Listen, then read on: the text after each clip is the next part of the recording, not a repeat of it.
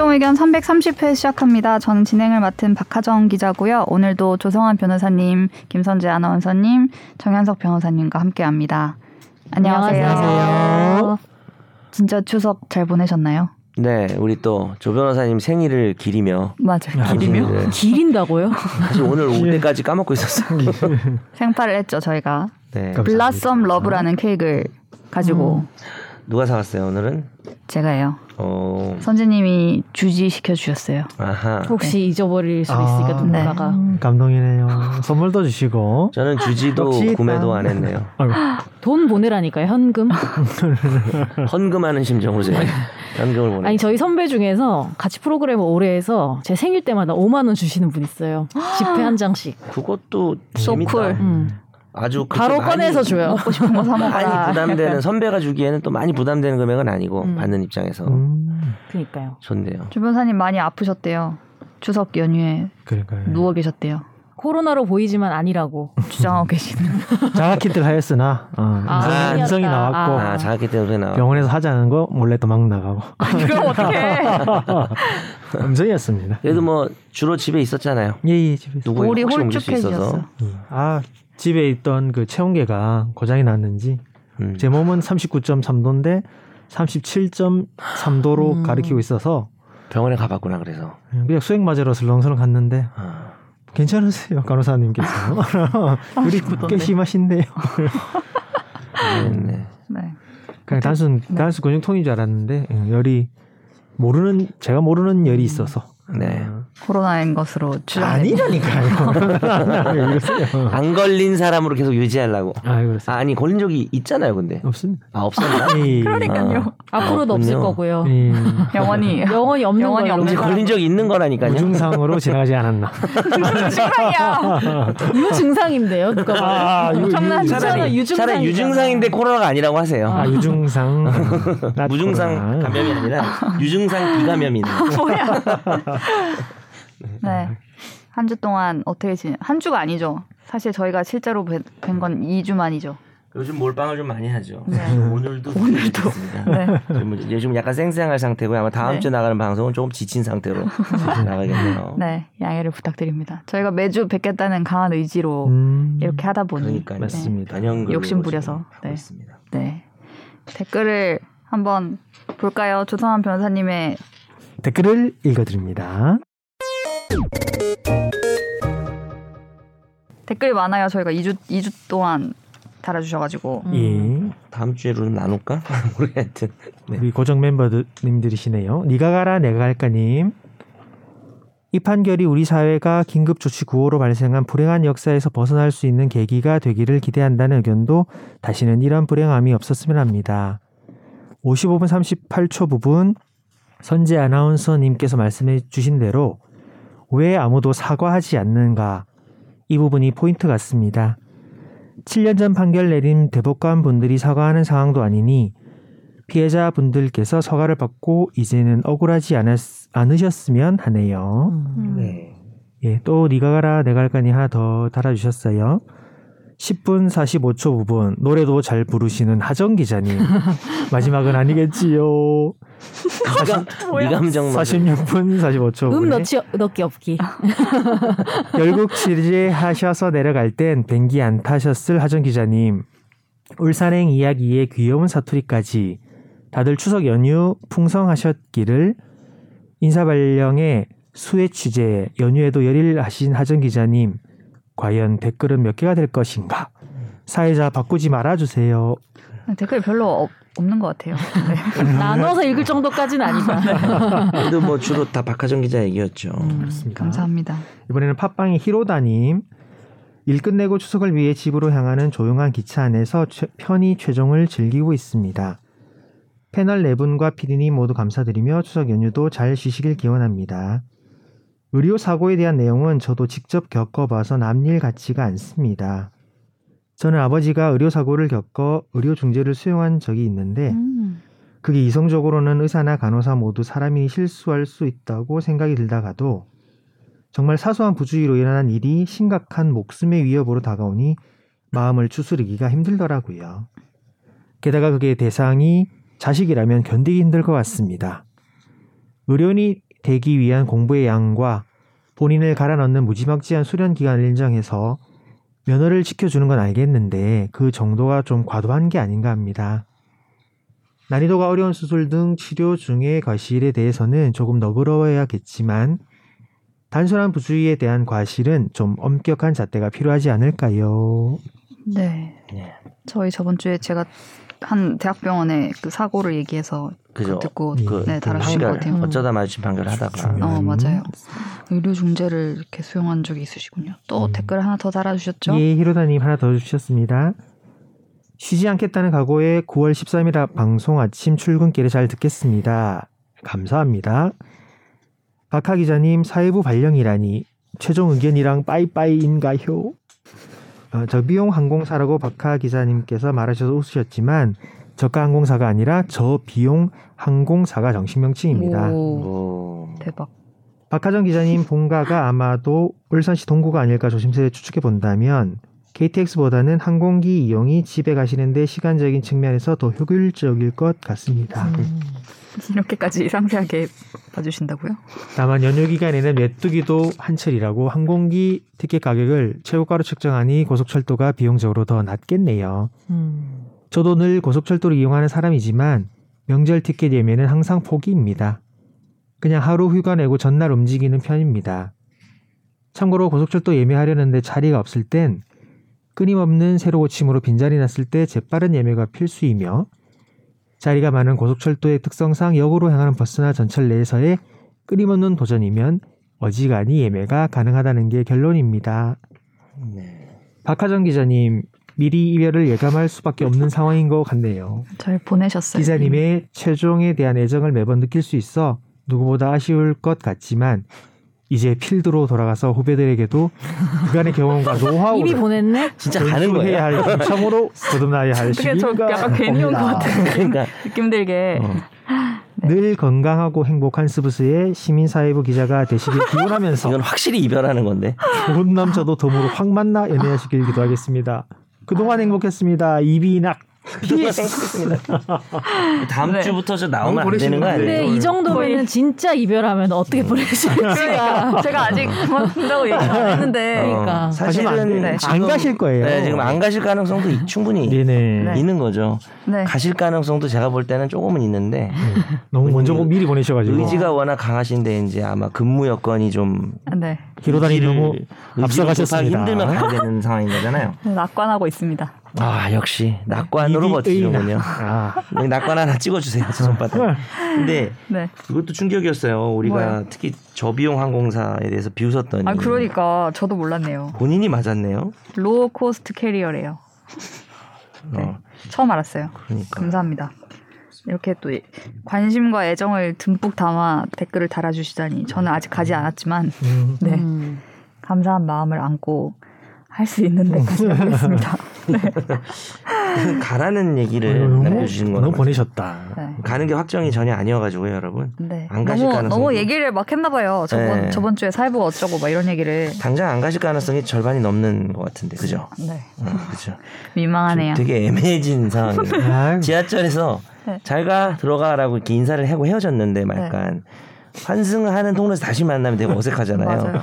약간 그런 느낌으로 방송을 계속 하셔야 될 것 같아요. 네. 네, 겸허한 마음으로. 네.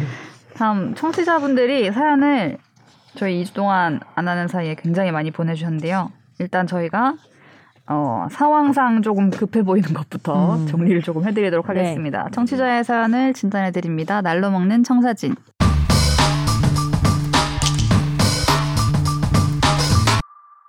지인이 8월에 수해로 아파트 단지 내 피해를 입어서 대신 문의드립니다. 지인에게 최종 의견 구독 및 청취는 공유했습니다. 상황은 비가 오기 전 2022년 초 아파트 근처 숲 공원 조성으로 배수로 공사를 진행했는데요. 배수로가 모두 아파트 옹벽 방향으로 진행이 됐습니다. 공사를 할 때 정리가 안 돼 있고 어, 통나무 등은 옹벽 근처에 방치가 돼 있었는데요. 구청에서 아파트 관리 주체에게 옹벽 점검 이상을 전달했지만 아파트 관리 주체는 그런 걸 들은 적이 없다고 합니다. 그리고 이번에 비가 많이 오면서 옹벽이 무너졌고 전문가는 배수로가 모두 아파트 옹벽 쪽으로 돼 있어서 물과 토사가 그쪽으로 몰려서 견디기 힘들다는 의견이었는데요. 구청에서는 이미 우리는 위험하다고 보고를 했다고 하고 아파트 관리 쪽에서는 우린 받은 적 없다. 공문을 열람해 보자고 했으나 구청에선 별도의 의견을 주지 않았습니다. 행안부는 무너진 옹벽이 안전 등급이라는 의견을 보고했다고 하는데요. 이에 구청은 특별 재난 지역이 선포되면 가능성을 논의해 보겠다고 했습니다. 이후 정부에서 이 지역을 특별 재난 지역으로 추가 선포했고요. 그런데 구청은 재래시장 아파트 옹벽은 재난에 포함이 안 된다는 최종 의견을 냈습니다. 제 지인은 피해를 많이 보진 않았지만 주변 동은 피해가 있는 상황인데요. 아파트 관리 주체가 구청과 정부를 상대로 민사소송 진행 가능 여부와 수혜에 대해서는 민사 진행 시에 기존 판례가 있는지 궁금합니다. 굉장히 많은 일들이 있었던 사연인데 주체들이 좀 많이 나오네요. 네. 진짜 많이 나옵니다. 일단은 어, 이 배수로가 이런 식으로 돼 있 고 옹벽이 뭔가 문제가 있다는 거를 구청에서 아파트 주체로 전달을 했냐 안 했냐를 가지고 또 이견이 지금 있는 것 같고 그렇죠. 공문이 있냐 음. 없냐를 가지고 그리고 결국 구청에서는 이 아파트 옹벽은 재난에 포함이 안 된다라고 자신들의 의견을 준 상태인 것 같아요. 네. 안전등급은 행안부에서 처음에 안전등급 을 안전하다라고 보고를 한 거고 이러면은 구청과 정부를 상대로 아파트 주체가 뭐라고 할 수 있는 여지가 있을까요? 음, 뭔가 판단이 판단이 되게 어려운데. 일단 공복이 이상하다고 구청에서 보냈다. 아파트가 안 받다. 이건 그냥 입증이 될 것 같은데 왜냐하면 그런 문제를 공문을 안 쓰진 않았을 거고 음. 공문으로 전달하면 다 남잖아요 기록이. 그렇죠. 전화로 해가지고 그저 조심하시오 이렇게 했을 리는 아닌 없기 때문에 음. 이거는 한 명이 거짓말을 하고 있다는 게 금방 밝혀질 것 같네요. 근데 음. 어떻게 밝혀질지 우린 모르니까 그 부분은 네. 둘로 가정을 해봐야 되나?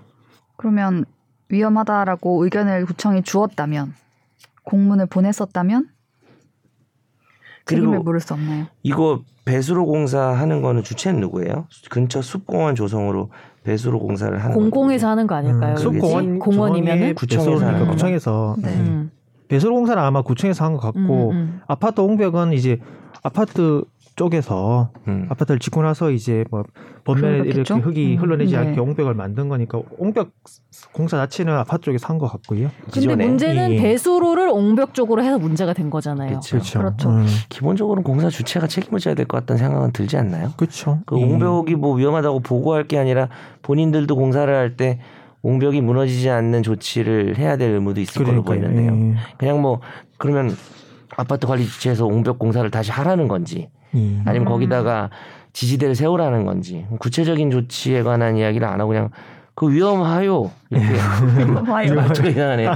뭐 얘기했다고 해가지고 구- 네. 공사를 시행한 데가 구청일 경우에 면책이 되긴 좀 어렵지 않을까요? 그러니까요. 예. 우리가 지금 가지고 있는 정보 가지고 그냥 해보는 거죠. 예. 이거 뭐 구청 쪽 네. 과실이랑 뭐 아파트 쪽도 과실도 약간 있어 보이긴 한데 음. 또 추가로 또 검토해야 될 부분은 네. 이번 이번 폭우가 기록적인 폭우라서 이제 예상 예측 가능성이 없었던 좀, 네. 좀 약간 천재지변에 가까운 그런 정도의 어 기- 안전등급도 더 아니라서. 예. 무너진 것도 아마 지금 말씀하신 음. 어, 그 예외적인 상황, 예외적인 상황. 그렇게 되기 때문에 또 책임을 또 지우기가 또 어려울 가능성도 있고. 근데 좀 특별 해야 재난. 지역에 재래시장이랑 이런 게 포함이 안 된다는 그런 게 있나요? 난 처음 저는 그게 들어보네. 그게 되게 놀라웠어요. 재래시장? 재래시장은 당연히 포함돼야 되는 거 아닌가요? 음. 거의 제일 피해가 큰 곳들 네. 중에 하나인데 시장이. 굉장히 이 사연 하나에 따져볼 부분이 굉장히 많은 네. 사연인데 지금 정보가 조금 부족한 것 같아요 저희한테. 네. 집중 탐구로 좀 한번. 예. 정확하게 공사의 주체가 누구였고 예. 이 공문이 진짜 것 어떻게. 됐는지에 예. 대한 사실관계와. 네네 근데 제가 언뜻 듣기에는 공문을 보냈어도 네. 여튼 이 정도의 사고급이 벌어지면은 음. 공문을 보냈어도 여튼 주체가 공공이면은 그렇죠. 한번. 해봄직하지 않아요? 여튼 소송을 그쪽에 대해서 예. 어. 한번 해봄직하지 않나? 공공기관 좀 약간 호구로 보시는 아니 네. 말해줬다고 해서 책임이 없는 맞아요. 건 아니죠. 저도- 말을 해, 그렇죠. 하든 안 하든 여튼 그렇죠, 그렇죠. 벌어진 거니까. 자기들이 공사를 중지하고 기다려야 됐을 수도 있는 거고. 그리고 공사 자체가 잘못됐을 수도 있잖아요. 그렇지. 공사가. 하지 말았어야 되는 방해할 공사일 수도. 수도 있고. 네. 한번 이 일을 또- 제기해 봄직한데 어, 옹벽 방향으로 또 음, 하필. 그 여기 특별 재난 지역 뭐 선포 이런 부분은 그냥 구청에서 면책하기 위해서 이게 재난 안전법에 따라서 이게 재- 재난 지역이 음. 지정되면은 국가 지원을 받아서 그 비용으로 음. 조금 처리하겠다 이런 거밖에 안 되지. 음. 재난 지역 선포 됐다 안 됐다를 가지고 어, 책임의 조- 전부를 음, 음, 논하는 건 음. 아닌 것 같습니다. 네. 네. 저희가 이 사연을 받고 되게 나름 고민을 많이 했잖아요. 이 사연에 대해서 어떻게 답을 드려야 되냐를 음. 가지고 하정 기자님이 우리 우리가 다 그랬잖아요. 우리가 다, 예. 네, 네. 그래서 어떻게 명확하게 이렇게 되니까 이렇게 하세요라는 결론은 못 드릴 것 같긴 한데 물론 있어도 그런 말투로 해서는 안 될 것 같은데요. 하세요. 하세요. 근데 약 네. 그 시- 실제로 아파트 관리 쪽에서 변호사 통해서 뭔가 그 하겠다라고 네. 얘기를 해보는 건 괜찮지 않을까요? 구청 쪽에 우리는 할 예정이 있다 이렇게 어, 공공기관에 대한 아. 적극적인. 접근을. 강조하는 선재님의 뭘 안 하더라도 공공기관- 말, 말이라도 일단 이기면 어. 돈 무조건 나오죠. 공공기관은. 음. 아니 말이라도 해. 말이라도 우리는 법적인 절차를 준비 중이다 이러면 그쪽에도 뭔가 음. 오겠죠. 뭐 리액션이. 있을 수 그렇죠. 있겠죠. 네. 맞습니다. 맞습니다. 일단 아파트 네. 그 회의 뭐죠? 대표 회의에서 네네. 잘 상의를 해보시고 입주자 대표 회의. 아 입주자 그렇죠. 대표 회의. 네. 네네. 내용 잘- 증명이 필요합니다. 네. 네. 네, 다음 한 주의 화제 판결을 소개해드리는 어쩌다 마주친 판결.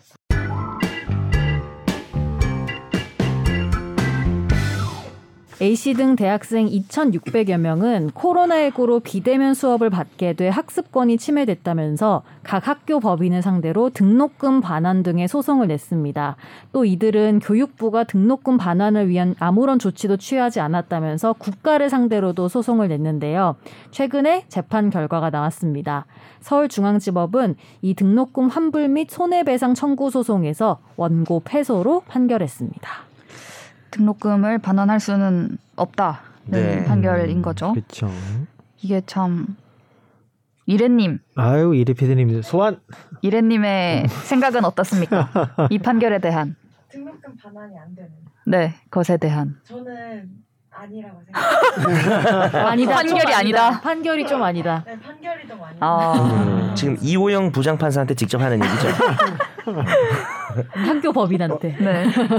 혹은 이제 본인의 소속 대학교에게 어딘지 밝힐 거야. 네, 네, 안 밝히겠습니다. 강한 의견을 피력하셨습니다. 네. 어쨌든 이게 재판부가 안 된다라고 한 이유는 아까 그 우리 비 많이 왔던 것처럼 이것도 약간 천재지변 이었다 예상치 못한 어떤 상황이었다라고 본 것 같아요. 그래서 뭐 엄청난 전 세계적 재난이란 말 예상치 못한 전 세계적 재난이라는 단어가 등장하면서 학교 법인 입장에서는 비대면 수업을 통해서라도 학습권을 보장하면서도 그 재학생과 국민의 생명권 건강권을 보호하는 음. 어떤 그 두 가지 두 마리 토끼 잡기 위한 음. 불가피한 수단이었던 음. 얘기가 나오고 음.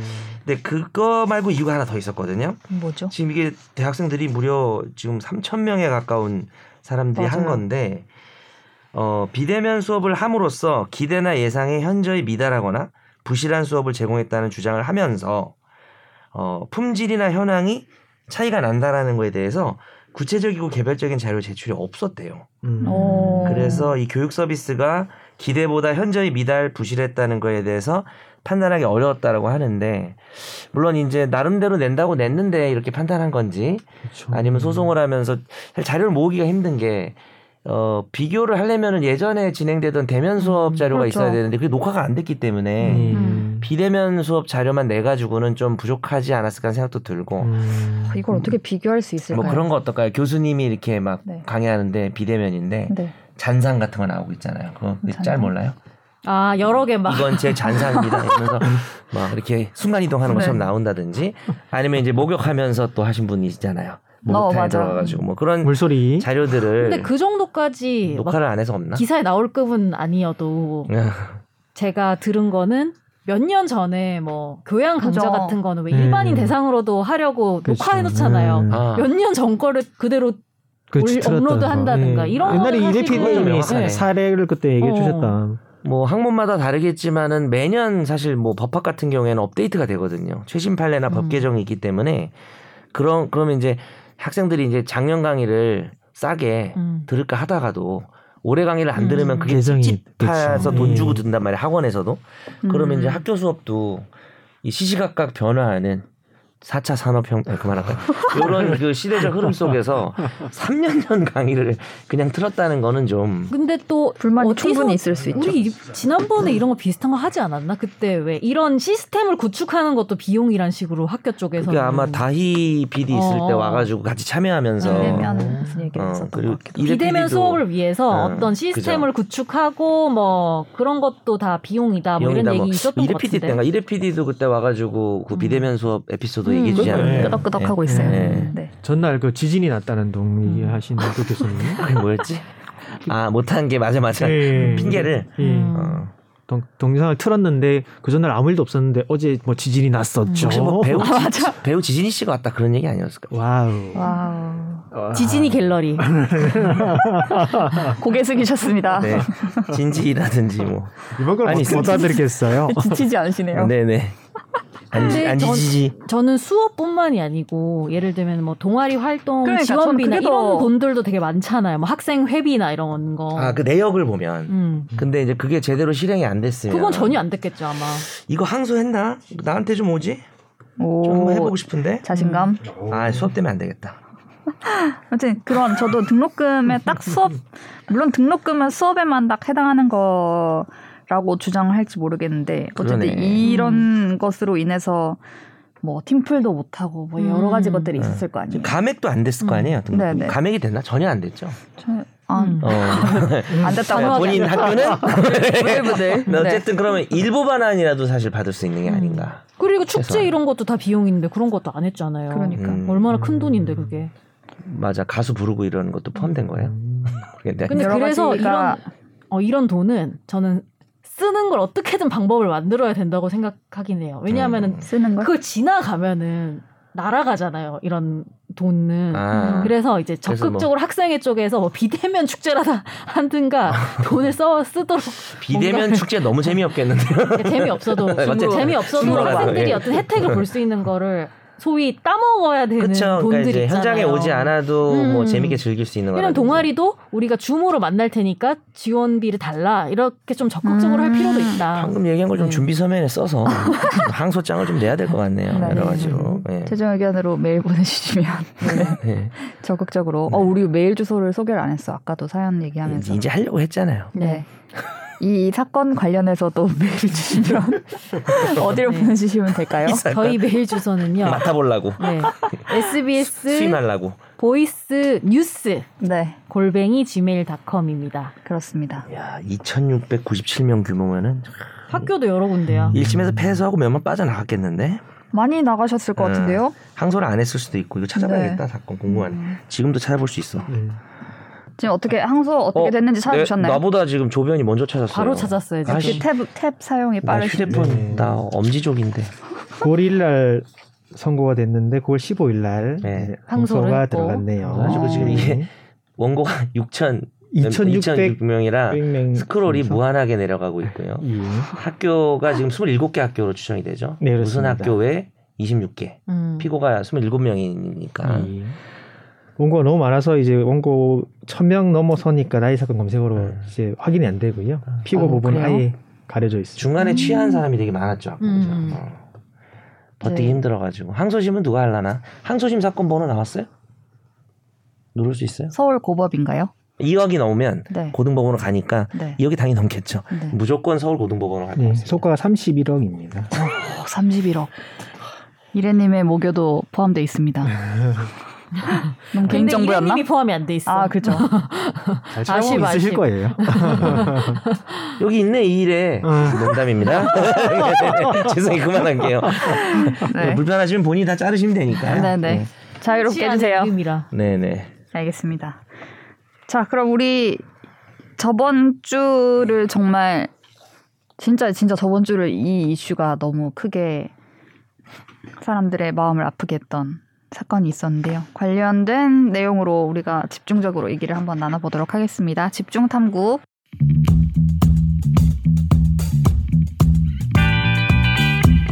네. 저희가 뉴스에서 흔히 뭐 영장실질심사 이렇게 부르는 것이 있습니다. 정식 명칭이 구속 전 피의자 신문 인것 같더라고요. 그렇죠. 이제 경찰에 의해서 뭐 현행범으로 체포된 피의자를 두고 구속의 필요성이 있다고 봤을 때 이 절차를 거쳐서 피의자를 구속하고 이제 추가로 조사를 할 수 있는 그런 절차가 되는 건데요. 네. 최근에 신당역 사건, 이제 스토킹 등의 위해를 가하다가 관련 범죄 선고 전날 이 살인 사건을 저지른 음. 이 신당역 사건에서도 구속영장이 제대로 신청이 되고 청구가 됐는지 그리고 법원이 제대로 판단한 건지 이런 문제점들이 지적이 되고 있습니다. 네. 과거 스토킹 등의 범죄를 저지르고 있던 이 피의자 전모 씨에 대해서 구속영장이 기각된 적이 있어서인데요. 그렇죠. 이 절차는 무엇이고 그럼 어떨 때 구속을 시키는 건지 개선을 해나갈 점은 없는지에 대해서 그래서 얘기를 그 판사를 욕할 수 있는지 뭐 그죠. 나눠보도록 하겠습니다. 구속 구속은 언제 시키나요? 조 변호사 잘할 겁니다. 네. 형사 많이 하시죠? 아, 예, 예. 저번에도 막 영장 실질 심사 막 들어가셔야 된다고 막 가신 적이 음, 있었어요. 예. 어떤 때에 구속을 시킬 수 있는 거죠? 구속의 이유, 사유 사유 정해진 게 예. 있나요? 구속 사유는 일단 형사소송법 제 70조에 구속의 사유라고 해서 명시되어 있어요. 네. 법원은 피고인이 죄를 범하였다고 의심할 만한 상당한 이유가 있고 그리고 일정한 피고인이 일정한 주거가 없을 때 네. 피고인이 증거를 인멸할 염려가 있을 때 음. 도망하거나 도망할 염려가 있을 때 네. 이런 때 그 구속 영장을 발부하게 되고 네. 이 사유 심사에 있어서 범죄 중대성, 재범의 위험성, 피해자 및 중요 참고인 등에 대한 위해 우려, 위해 우려 음. 등을 고려해서 너무 다 결과적으로는. 해당이 되네요. 네. 그 그렇죠. 사유가 그러니까 세 개인 거고요. 예. 네. 주거, 도망, 증거 인멸. 정말면 그다음에 나머지는 고려 요소죠. 그렇죠. 고려 요소 예. 중에 지금 이 사건하고 좀 관련 있는 뭐 재범 위험성이나 그렇죠. 특히 피해자에 대한 위해 음. 우려. 위해 우려 네. 예. 지금 사유가 이렇게 딱 정해져 있으니까 저희가 이제 기자들한테는 이제 특히 어떤 특정 사건에 있어서 뭐 이런 영장 발부가 되는지를 다 기다릴 때 음. 법원에서 이제 딱 한 줄 적혀서 오거든요. 발부. 뭐 도망 우려, 음. 음, 발부, 뭐, 음. 뭐 증거 인멸 우려 이렇게 간단한 사유가 네. 오거나 네. 기각은 뭐 사유가 없거나 없거나 아니면 뭐. 혐의를 본인이 인정했고 뭐 음. 도망의 우려는 없어서 뭐뭐 이것도 주거가 한뭐 줄. 이렇게 오는데 그렇죠. 주거나 직장이 명확하다. 변호사님들한테도 그렇게 와요? 자기가 맡은 피의자에 대해서 결과가 나올 때 짧게 짧게 와요?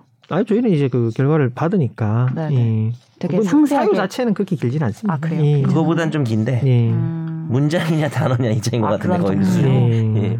그럼 영장 실질 심사를 하면은 어떤 어떤 절차로 하나요? 들어 딱 들어가면 일단은 영장 제도는 이제 법원에서 네. 법원에서 그 피고인 피자들의 신병을 결정하는 절차잖아요. 네. 어, 영장 구속 전 피자 신문 영장 실질 심사는 이제 수사기관에서 현행범 체포 긴급 체포를 했을 때 음.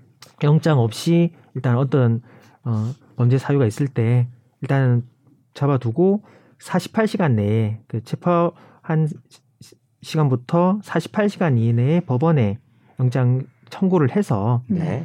영장 그 신문 기일이 잡히는데 뭐 일단 수사기관에서도 뭐 검사님들이 같이 이제 실질심사에 참여하시는 분도 계시긴 한데 대부분은 경찰 단계에서 체포되신 피의자들에 대해서는 수사기관에 참석하지 않고 오 그래요? 법대에 이제 일반 일반 형사법정이랑 유사한데 음. 오히려 이제 그 피고인과 검사석 이렇게 대등 당사자 구조- 구조로 앉아 있는 게 아니라 그치. 그냥 증인석 한가운데. 예, 증인석처럼 어이 증인 증인석 한 가운데에 어 우리 피의자가 어.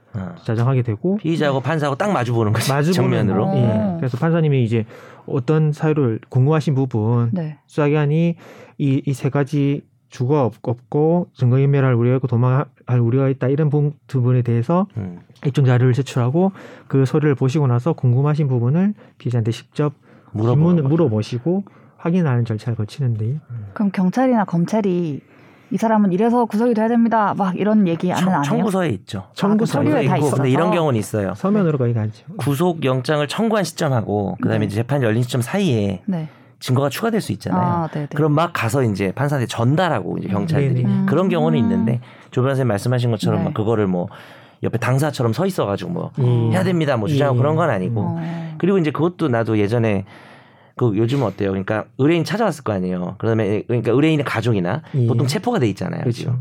그럼 이제 체포되면 경찰서나 이런 데 가서 잠깐 보거나 하고 그다음에 이제 그대로 신병이 인도돼서 구속영장 재판 이렇게 밖에서 긴 의자에 앉아서 기다리고 있잖아요. 이렇게. 예. 그때 가서 잠깐 얘기하거나 어드바이스를 주신 적도 있나요? 혹시? 그렇죠. 실심사 전에 많이 있죠. 아니 네. 바, 밖에 완전 밖에 나와서 대기하는 게 아니라 그 거기 뭐 대기자- 공간이 있죠. 예, 피해자 대기실이 왜냐하면. 체포된 사람이니까 예. 지금 네, 네, 막 네. 자유롭게 다닐 수는 없잖아요. 예, 수사기관이랑 같이 이렇게 그, 그것도 이제 일반 접견처럼 음. 가림, 가림막이 있어서 네. 그걸 사이에 두고 우리 사건에 대해서 어떻게 변호를 할지 음. 짧게나마 얘기할 수 있는 기회를 본인이 이제 가지고 구속영장 기각돼야 된다는 의견서를 내잖아요. 그렇죠. 냈지만 이제 가서 판사가 이제는 신문이 아닙니다. 신문이에요. 이거는 예. 이거는 신문. 그러니까 그렇죠. 피의자 신문은 피의자 조사하는 거고 예, 이거는 판사가 그렇죠. 어떤 그 묻고 답하고 조사하는 음. 과정에서 심문이라고 하는데 네.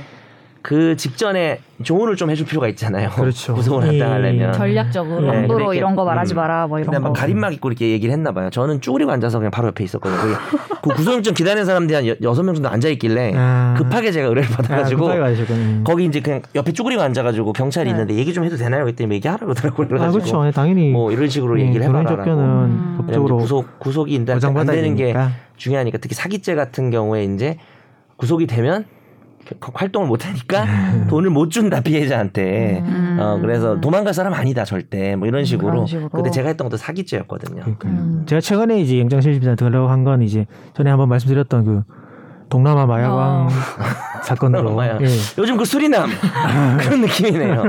어. 바로, 바로 이제 해- 해외에서 잡혀 오셔가지고 뭐 이거는 뭐 절대 죽어 기각 안될것 죽어도 같은데. 없고 그냥 참 그냥 도망할 것 같고 5만 8천 퍼센트 구속이군요. 예, 예, 네. 예. 그래서 뭐 아, 편하 마음 편하게 예. 구속당하시라고? 의뢰인도 마음 편하게 아, 네. 당연히 구속당한 다음에 뭘 해드릴까요? 이 발부될 얘기를 했겠네요. 예. 네, 그죠.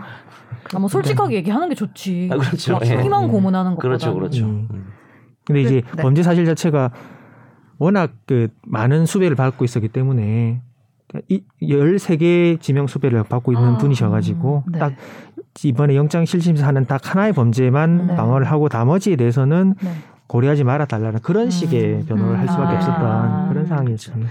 그럼 결국 네. 종례에 보면 어쨌든 구속 사유가 주거, 증거 인멸 염려, 도망 이게 도망. 기본인데 이번 네. 사건은 이제 진행이 어떻게 됐었죠? 이번 사건은 음. 일단 제가 어떤 일이 있었는지를 간단하게 말씀을 드릴게요. 이게 2019년으로 거슬러 올라가는 일인데 피해자가 가해자로부터 이제 스토킹에 시달리기 시작한 게 2019년 11월입니다. 음. 이때부터 2021년 10월까지 거의 2년 동안 만나달라고 계속 연락을 해요. 문자도 음. 보내고 막 이렇게 하고 300여 번 그렇게 네. 했다. 어. 그리고 2021년 10월에 피해자가 이제 더 이상 참지 못하고 처음으로 고소를 합니다. 가해자의 이제 불법 촬영 등의 혐의들을 들어서 고소를 하는데 경찰이 바로 다음 날에 가해자를 긴급 체포하고 구속영장을 신청해요. 음. 그래서 이제 법원 단계로 넘어가서 실질 심사를 했는데 영장이 기각됩니다. 이때 네. 주거가 일정하고 증거 인멸 및 도주의 우려가 없다라는 이유였다고 해요. 그래서 이때 경찰이 피해자를 신변보호 시스템에 등록을 해놓고 이제 이렇게 등록을 하면 신고를 했을 때 더 빨리 출동하는 절차라고 해요. 근데 이제 뭐 스마트워치 이런 것들은 피해자가 원치 않아서 안 했다고 하고요. 그리고 뭐왜 원치 않아서 안 했는지 알아요? 혹시? 이런 걸 behind? 하고 다니면 응. 아 근데 이거는 본인의 입으로 들은 게 아니라 저의 추정인 것밖에 아, 모르는 그럼 거죠. 저도 전 네. 들었는데 그게 추정인지 모르겠지만 네. 추정일 수는 있는데 같은 직장이었잖아요. 그죠. 그래서 이 남자가 직위해제를 당했는데 음.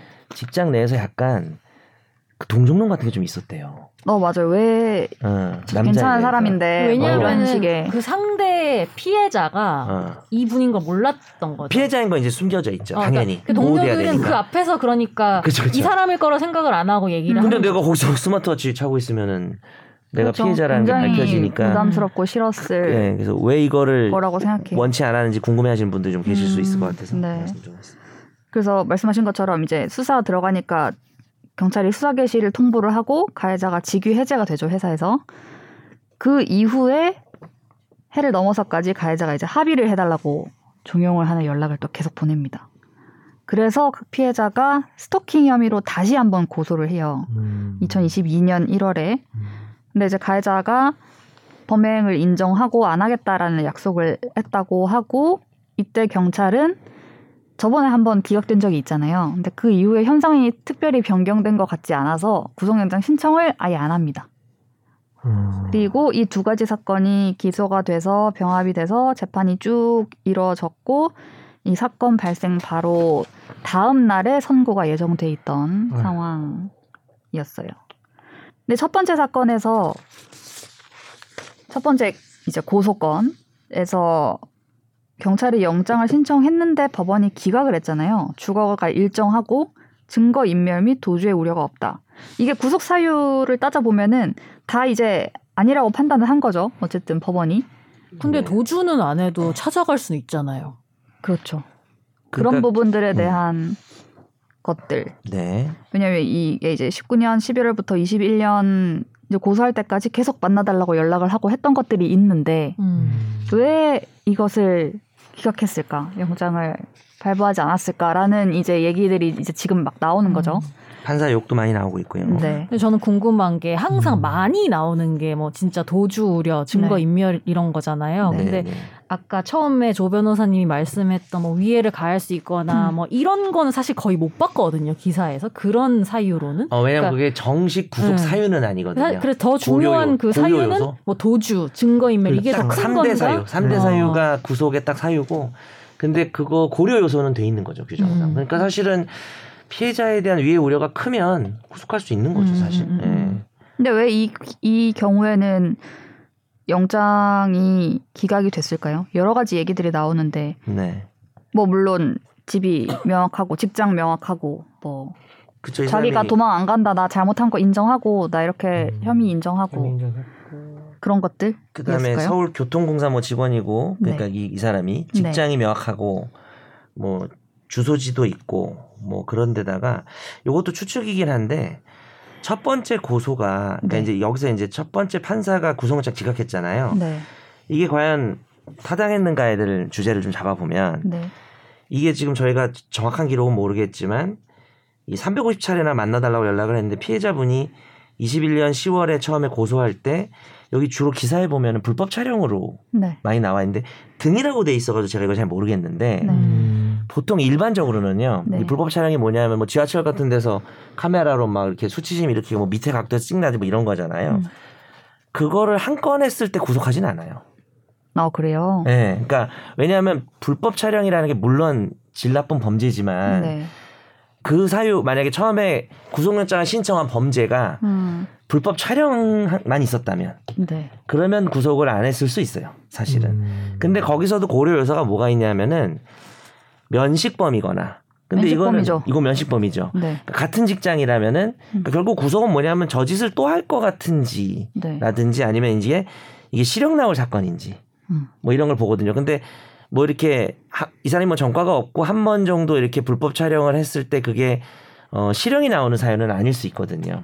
음. 근데 여기 보면은 네네. 불법 촬영뿐만 아니라 등이라고 돼 있었잖아요. 그러니까 그게 좀 불법. 촬영물을 로- 을 가지고 피해자한테 그거를 카카오톡으로 보내면서 협박까지 도라이네. 네. 음. 한 거잖아요. 근데 그쵸, 그. 정도면은 그 정도면 좀단쓸 수가 1회라도 있죠. 저는 아, 구속을 자기 시켜야 혼자 된다고 갖고 있었던 것도 아니잖아요. 이거는 이게 이럴 생각은 들어요. 그러니까 그거에 대한 당부는 맞아요. 그렇게 의견을 이야기할 수 있는데 스토킹 범죄로 갔으면은 같은 직장이고 스토킹 범죄로 구속영장을 신청했으면 네.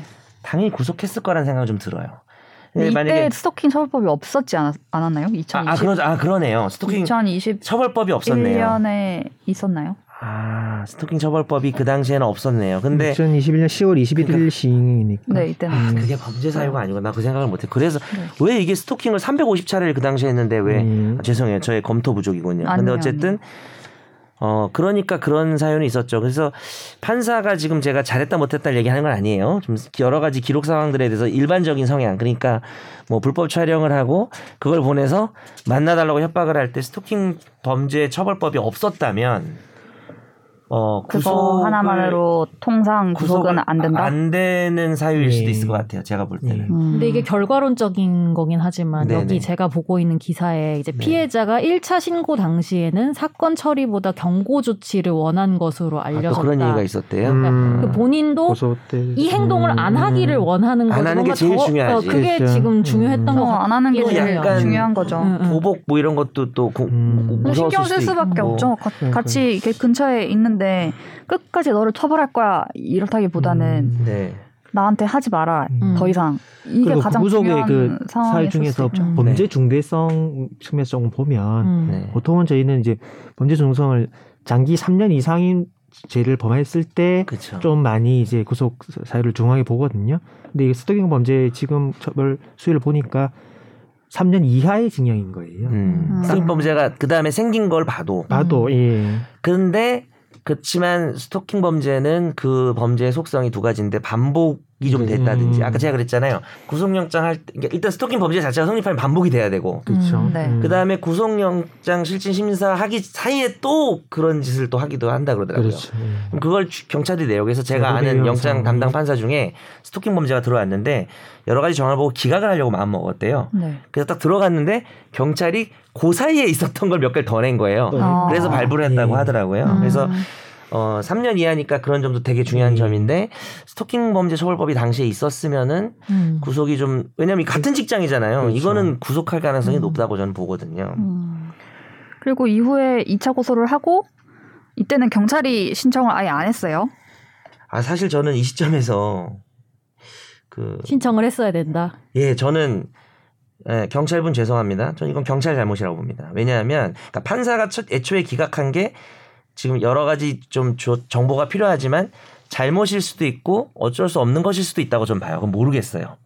그 당시에 스토킹 처벌법이 없었고 카메라 촬영을 한 거하고 추가 혐의가 뭔지 모르겠는데 아까 정보통신망법상 뭐 그러니까 위협 찍은 걸 보낸? 거죠. 근데 예. 그게 그런 게 이제 형량이 높지 않을 수 있고 일회성이고 반복이 안 될 거고 뭐 이 사람이 가서 뭐 다시는 안 그러겠다 뭐라고 하고 뭐 반복을 안 할 것 같다라는 것 때문에 기각을 했을 수도 있고 아닐 수도 있고 이거는 따로 평가가 필요한데 어, 비난할 수도 있는 거고 우리가 근데 명백하게 이해가 안 되는 부분은 다시 구속영장을 신청하지 않은 게 정말 이게 이해가 안 돼요. 스토킹 처벌법이 경찰은. 생기고 나서 생기고 나서 이걸 신청 안 하게 말이 안 되고 그다음에 제가 여기서 꼭 이 시점에서 얘기하고 싶은 거는 스토킹 처벌법에 구속영장 청구 안 해도 돼요. 이 잠정 조치라는 게 있거든요. 음. 이게 되게 중요한 얘기인데 음. 이 잠정 조치는 이제 이따가도 얘기하겠지만 뭐 스마트워치 주고 이런 게 아니고 법원에다가 경찰이 이거 피해자 보호를 위해서 필요하다고 신청을 하면 네. 지금 이 정도 사건이면 이거는 잠정 조치 나와요. 잠정 조치가 뭐가 있느냐? 뭐예요? 스토킹 제일 약한 게 스토킹 범죄 중단 서명 경고고요. 피해자 주거 100m 이내 접근 금지라든지 아예 문자나 전기 통신 금지. 근데 뭐가 있냐면 마지막 사호가 유치를 할 수가 있어요. 음, 잡을 수, 잡아 넣을 수 있는 가둘 수가 있어요. 그러니까 음.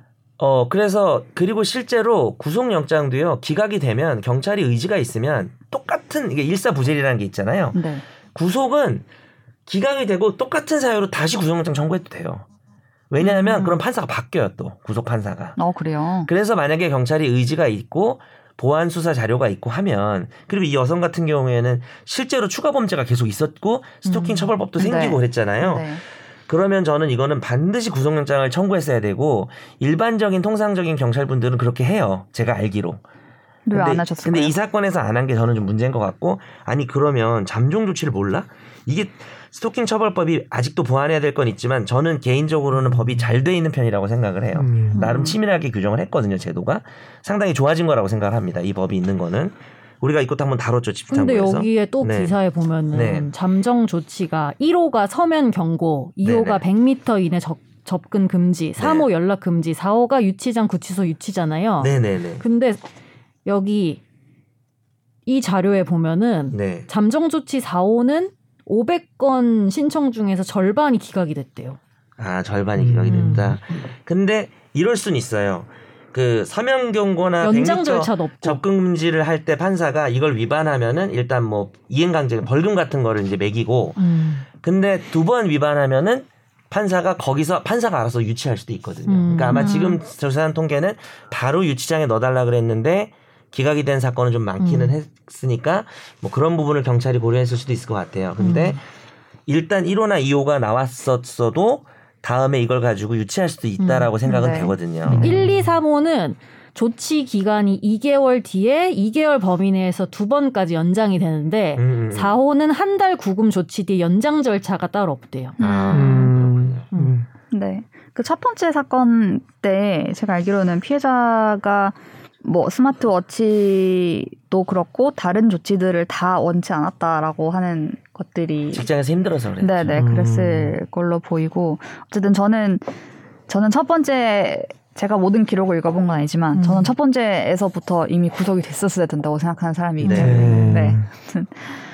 그렇고 이게 근데 이그 네. 가해자가 자격증을 실무 수업 타진 않았지만 공인회계사 시험 합격해서 네 자격이 뭐 회계사 자격이 있는 음. 약간 약간 네네 네네. 그런 사람이었던 거죠. 그래서 네. 사실 이게 뭐 부쪽 잘 음. 나간다고 구속 안 하고 뭐 보잘것 없다고 구속하고 그런 얘기가 아니라 예. 그러니까 약간 자기가 그 뭐 그런 심, 사, 고 방식이 있는 것 같아요. 뭐 그런 자기 직장이 있고 뭐 그래서 뭐 예. 그런 사람이 뭐 도망 그걸 다 포기하고 도망가지는 않을 거다나 도망 우려 같은 걸 할 때 도주 우려가 좀 판단 요소이긴 하더란 것좀 같아요. 한 그러니까 것 도주는. 안 한다는 거죠. 자기 집에선 도주 안 하죠. 아, 그렇죠. 찾아가는 게 문제지. 그렇죠. 근데 그러니까 찾아간다고 구속할 수는 없어요. 근데 찾아간다고 위에- 구속해야 되지 않냐는 주장입니다. 아, 음. 근데 변호사님은 구속 말고 다른 제도로 찾아가는 거 막아도록 돼 있다라는 얘기를 하시는 거 아니에요? 아까 그 잠정 조치나 이런 아, 뭐, 것도? 그, 그러니까 그, 그 말도 맞고요. 근데 지금 현재 이제 구속 사유로 이 사람이 찾아가는 것 자체로, 다시 찾아갈 우려가 있다는 것 자체로 구속하지는 않는데, 그게 결국은 피해자에 대한 위해를 가하는 게 이제 아까도 얘기했지만, 피해자에 대한 위해 우려가 있으면 그게 사실 증거인멸 우려거든요. 음. 그렇잖아요. 피해자가 중요한 피해자- 증인이잖아요. 피해자 그렇죠. 더말 못하게 증거인멸 만들고 네. 되죠. 그건 예. 그거는 이제 실제 실무에서도 어. 피해자 위해 네. 우려가 명백하면 구속을 합니다. 왜냐하면 음. 그게 증거 인멸 우려니까 삼 3대 구속사에 들어가니까. 네. 다만 이제 지금 찾아간다는 거는 사실 스토킹 범죄가 특성이 찾아오는 것 자체가 너무나 무섭잖아요. 저 사람이 그냥 그냥 찾아온 건지 아니면 나한테 위해를 가할 건지 이런 부분들이 미지수기 때문에 상당히 뭐 어려운 부분인데 뭐 다시 접촉을 할 거라는 것만으로 구속하기는 현재는 어렵다라는 거죠. 현행 음. 제도상으로. 근데 그거 자체가 좀 스토킹이라는 개념에 대해서 좀 있죠. 소극적으로 맞아요. 저도 그렇게 받아들인다는 생각해요. 느낌? 왜냐하면 근데 그러니까 그런 개념인데 스토킹 처벌법이 생겼고 거기서 규정하고 있는 스토킹 행위에는 다양하게 넓은 것들이 이제 인정이 되니까 그럼 그게 재범이 되니까 음. 음. 같은 범죄를 반복하는 게 되니까 네. 그걸 이유로 이제 구속을 할 수는 있겠죠. 그- 그때도 우리 왜 그 스토킹 얘기할 때 꽃다발 갖다 놓는 것도 스토킹이잖아요. 그렇죠. 그렇죠. 그러니까 근데 언뜻 보기에 꽃다발을 갖다 주는 거랑 네. 위해는 다르지만 받는 사람한테는 거의 위해고 똑같은 공포죠. 어, 네. 효과를 발휘를 한다는 점에서 그쵸. 스토킹이 특수한 음. 거잖아요. 근데 그게 어려운 게 아까 조 변호사님도 얘기했지만 스토킹 행위 자체가 지금 뭐 형량 같은 거나 이런 것까지 또 있기 때문에 음. 스토킹 행위가 다양한데 그 중에 좀 피해 정도가 크고 형량이 높은 범죄의 우려가 있을 때는 구속사유가 되는데 그렇죠. 예. 뭐 계속 뭐 연락을 하거나 이런 경우에는 사실 그것만으로 구속하기는 좀 어려울 수는 있을 것 예. 같아요. 음. 그래서 이번을 계기로 이 구속 사유 아까 계속 얘기 드렸던 게 세 가지잖아요. 거기에 그 위해 방지, 음. 피해자 보호 를 위해서 이런 사유를 아예 명시적으로 넣자. 아, 적극적으로. 네, 얘기들이 나오고 있어요. 아까 구속 그- 사유에 네, 그 뒤에 이제 뭐 고려하여야 한다. 거기에 있기는 그렇죠. 하지만 음, 고려 피해자에 대한 상황을 조금 더 여권, 여권으로 승격을 단위를. 높이는 거죠. 승격하는 거죠. 네네. 네. 그리고 이제 구속 영, 구속 전 피의자 신문 영장 실질 심사를 하고 나서 하고 나서가 아니고 그 할 때에 피해자의 의견 진술권을 아예 넣자 거기에 음. 피해자 직접 오지 않더라도 음. 뭐, 뭐 피해자 측 대리인이라거나 이런 사람이 가서 지금 굉장히 뭐 공포를 느끼고 있고 뭐 이런 음. 이런 상황이고 계속 음. 연락한다 뭐 이런 식의 진술을 할 수 있는 음. 권리 권한을 아예 부여를 하거나 음. 매우 중요한 네. 해결책 중에 하나인 것 예, 같아요. 그건 음. 의미 있는 것 같습니다. 네. 예. 아니면 끝나고 나서 구속이 만약에 지금 되면은 피의자의 경우에는 구속 적부심을 다시 신청하잖아요. 내 구속이 잘못됐는지 음. 잘 됐는지 다시 해달라는 다시 봐달라는 그런 절차를 구속영장이 기각됐을 때도 그렇죠. 하는 절차를 하나 음. 만들자. 구속영장 기각은 지금 불복을 못하죠. 네, 근데 이제 음. 검사나 피, 피, 피해자 측에서 뭐 검사랑 더. 상의를 한다거나 이런 식으로 해서 음. 왜이 사람이 기각됐냐 다시 한번 심사를 음. 해달라는 식의 절차를 만들어야 되는 거 그거는 제가 아니냐. 아까 얘기했다시피 그냥 구속영장 청구하면 또 청구하면 되거든요, 사실. 재청구. 네, 다시 새로운 증거 갖고 불복 절차가 있을 필요가 있는지는 잘 모르겠네요. 근데 뭔가 새로운 게 있어야 재청구할 수 있는 거 아니에요? 똑같은 상태로는 못. 해도 돼요. 그런 사람도 해도 있, 돼요? 그런 경우도 있어요. 음. 판사가 바뀌니까 혹시나 나올까 해서 음. 잘은 없겠지만 음, 네. 근데 아마 그 판사가 한 판사 A 판사가 기각했는데 B 판사가 또 발부하는 것도 서로 부담이 좀 될 수는 있겠죠. 나름 음. 고심을 한 네. 사건인데 네. 그래서 그, 그 아무래도 뭐 보완 자료가 있어야 될수 네. 있는데 그렇죠. 불복은 이제 보완 자료를 낼 수도 있지만 지금 자료만으로도 왜 기각을 했냐 잘못 음. 기각한 거다라고 다투는 거니까 좀 의미는 다를 수는 있겠네요. 음. 네. 근데 왜 가- 발부는 항고하시는데 기각은 하- 지금 불복할 수 없을까요? 왜 불평등한데 왜 그렇게 했을까요?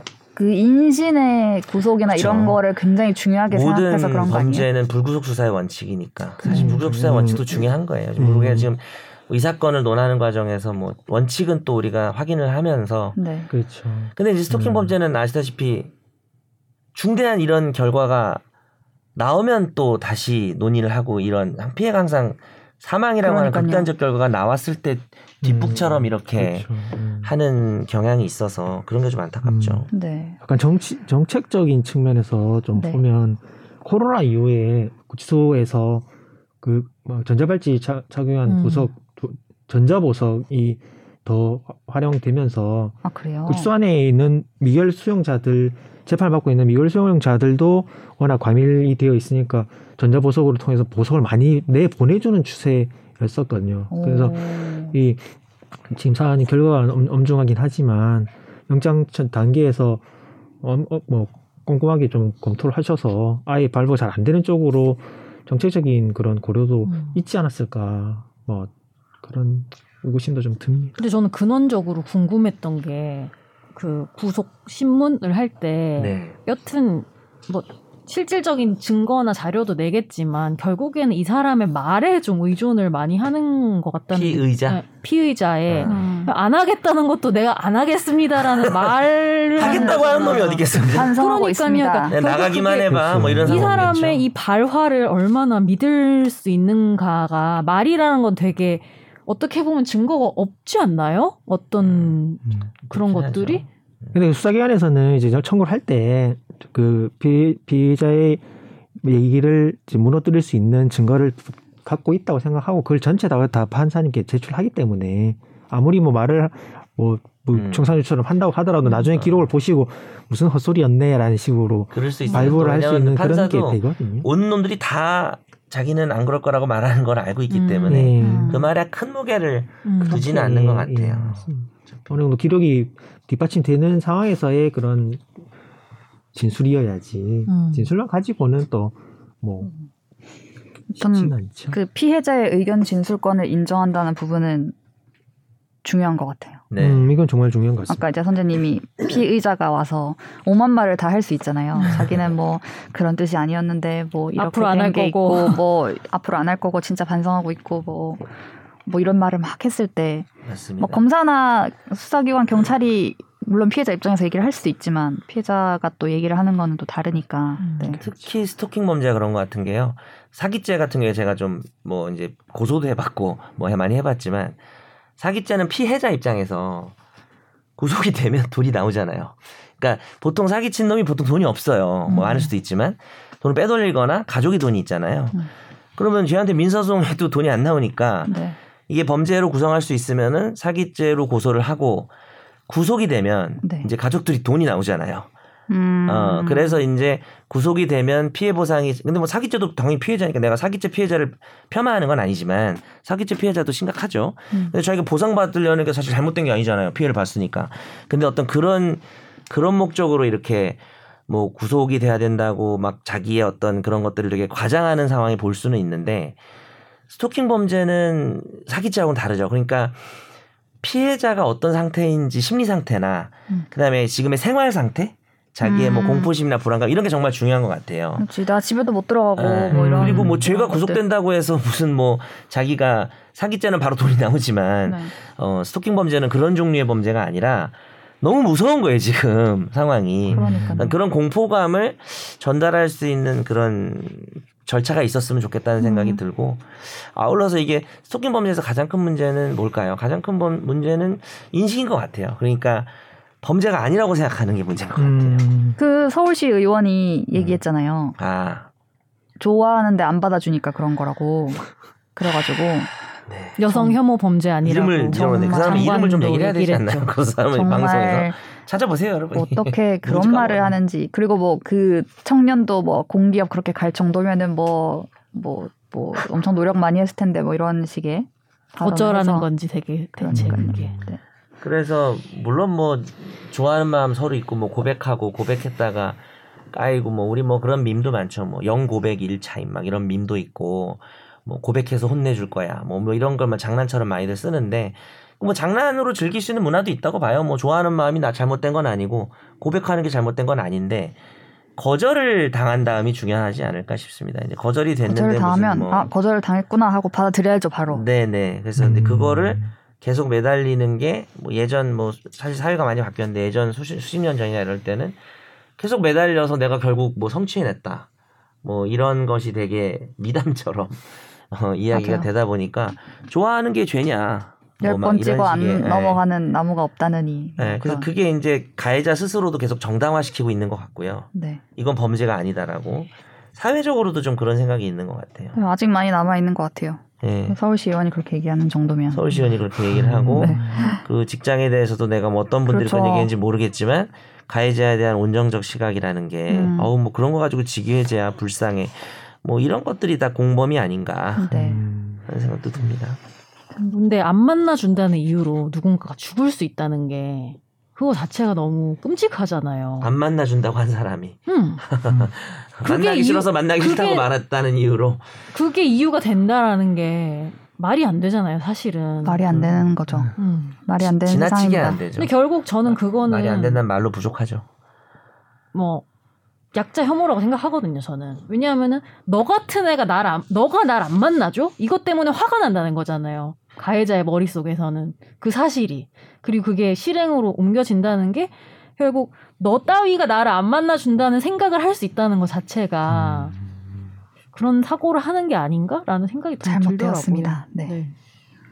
어쨌든 저희가 오늘 이 구속 사유 구속 그게 주제긴 했죠. 네, 에 초점을 맞춰서 얘기를 했는데 사실 이, 이 사안 이 노출하고 있는 문제가 단지 그것만은 아니기 때문에 여러 그렇죠. 가지 음. 이야기들을 좀 네. 했고요. 뭐 이 구속 사유의 피해자 보호 뭐 이런 것들을 넣어야 된다는 얘기가 뭐 여기저기서 나오는 것 같아요. 그래서 실제로 어떻게 변화가 있을지는 모르겠지만 뭐 스토킹 처벌법도 뭐 또 바꾸겠다 이런 얘기가 또 바로 나오는데 이런 일이 있을 때마다 이렇게 바로 나오는 게 또 참 씁쓸하기도 하고 네, 반의사 불벌죄에서 스토킹 범죄를 제외한다는 걸 지금 네. 법무부가 추진한다고 하네요. 네. 음. 또 가해자 위치 추적, 뭐 초기의 음. 가해자 위치 추적, 네. 음. 가해자 피해자 분리 조치 적극 활용 이게 지금 뭐 법무부나 네. 여기서 추진하는 거 내용이라고 합니다. 자, 이런 일이 다시 일어나지 않도록 이번에야말로 좀 뭔가 네. 실효성 있는 뭔가가 있었으면 네, 좋겠습니다. 법은 만들어졌고 이제 네. 실효성이 있는 게 뒷받침되면 네. 좋겠네요. 네.